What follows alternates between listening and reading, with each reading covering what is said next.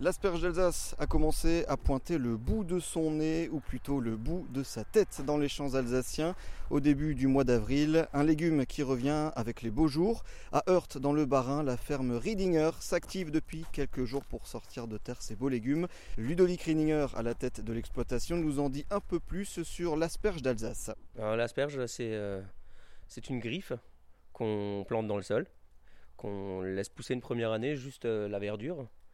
Donc on laisse photosynthétiser pour un petit peu augmenter la force de cette griffe.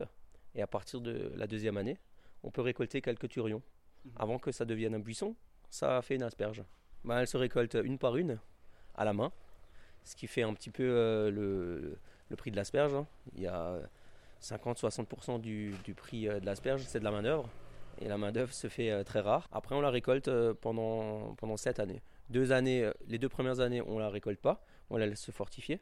Et après, pendant 7 années, on peut la récolter. Alors, les asperges les plus précoces qu'on a, les 2-3 premières semaines, genre là, de fin mars jusqu'au 20 avril, sont déjà là grâce à un plastique transparent.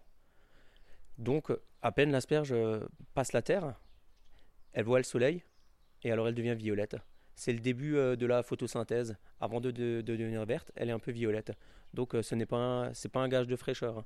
Et souvent, bien souvent, une asperge un petit peu colorée a même un petit peu plus de goût. Mais c'est un petit peu moins joli dans l'assiette.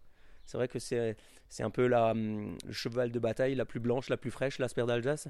Mais en début de saison, c'est vrai qu'on a des pointes violettes. Et par contre, ça joue rien au goût, c'est juste un tout petit peu moins joli à l'œil. À titre personnel, une petite cuisson vapeur et il ne reste plus qu'à les déguster avec une mayonnaise maison. Le bonheur.